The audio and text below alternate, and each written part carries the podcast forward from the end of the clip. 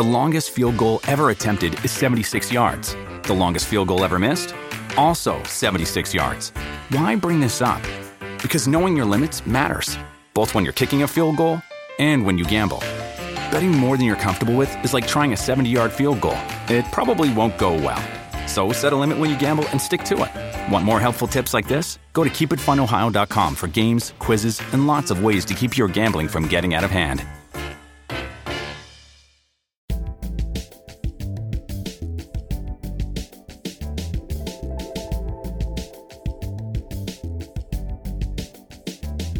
You are listening to Mindful Performance, the show dedicated to building the brand of you.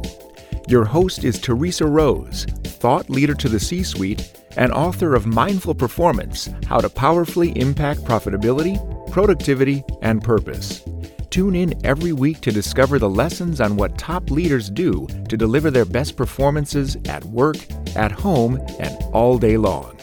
And now here's Teresa with your next Mindful Performance. Hello and welcome to Mindful Performance. I'm Teresa. It seems that the more leadership events I attend, the more I hear the word integrity as a key focus for success. Sure, we all know that integrity matters, or should matter, for leaders to drive and thrive in this increasingly stressful business climate. However, how do leaders actually make a noticeable improvement in the integrity demonstrated within their organization beyond just blah, blah, blahing about it? During the recent C-Suite Network digital discussion hosted by C-Suite Network Chairman Jeffrey Hazlett, we heard from two very powerful and colorful thought leaders, Bess Weissenberger and Robbie Bach, both of whom use their experiences on the front lines of business to help guide leadership teams through challenging times. The result was an honest conversation about what really stops us from making progress in cultivating a culture of integrity and what we can do to raise the bar, not only from within, but also throughout our organizations.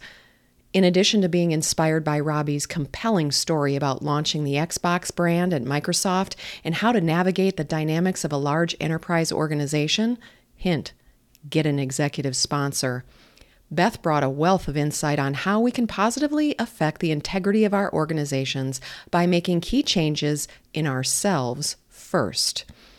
Beth is a tough-as-nails executive coach from the Big Apple, New York City, who tells it like it is and delivers the goods for her clients. She started the conversation by sharing that everyone is messed up right now. No kidding. Fear, overwhelm, uncertainty, and stress are commonplace in every organization. And when that happens, the worst traits of all of us come out. What can we do to combat these beasts? One, keep dreaming. Most of us have stopped wildly dreaming about what we want and find ourselves simply executing on what is. Create a big, audacious dream for yourself and work backwards from there. Two, master the basics.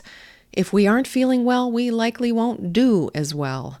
Some of the table stakes in this new climate are our personal health and wellness, including establishing a better relationship with meditation, food, and yoga. As a thought leader in mindful performance, this was music to my ears. Number three, design your day. Working from that big dream, figure out what are the major activities you are going to do to support every area of your life. Be intentional. Don't let success be accidental. Schedule it. Number four, name your inner saboteur. Sometimes we have well-meaning but annoying voices inside our heads that sabotage our best efforts to walk our highest walk. The chicken is the avoider, the brat is the defiant negator, and the weather reporter simply reports the latest happenings instead of consciously creating them. If you are struggling with showing up as authentically and powerfully as possible, ask yourself if the chicken, the brat, or the weather reporter are in charge. And number five, be accountable to your promises. Be crystal clear about what you are promising yourself in support of your big dream and create an unpleasant consequence if you break your promise. Beth suggested taking a twenty dollar bill and throwing it out the window. If you break your promise twice and have experienced the consequences twice, chances are you don't have the right consequence. Make it painful to break promises, and you'll stop breaking them. One of the biggest nuggets of awesome I got from the digital discussion was when Beth said, "Whatever you believe, you prove." It made me really think about what I believe. Do I believe that I have plenty of resources at my disposal to be the best expression of myself? Do I believe that the path to great success can be a joyful and healthy one? Most importantly, do I believe that there is plenty for all of us? What do you believe? And what are you proving? If you would like to be a part of these informative and thought-provoking conversations, you're welcome to become an executive leader and get invitations to our next C-Suite Network digital discussion. The more we learn and grow, the stronger our leadership skills will become. And when we are strong leaders, we will naturally raise the bar of integrity everywhere we go, including our workplaces. Thank you so much for tuning in. I appreciate it. I'm Teresa, and like me, I hope you make it an amazing day. Until next time, bye-bye.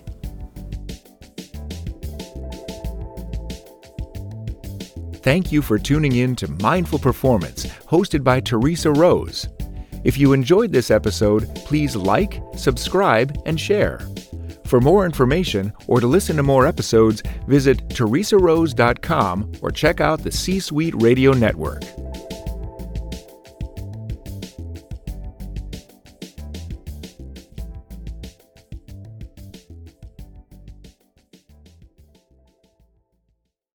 This podcast is a part of the C-Suite Radio Network. For more top business podcasts, visit c suite radio dot com.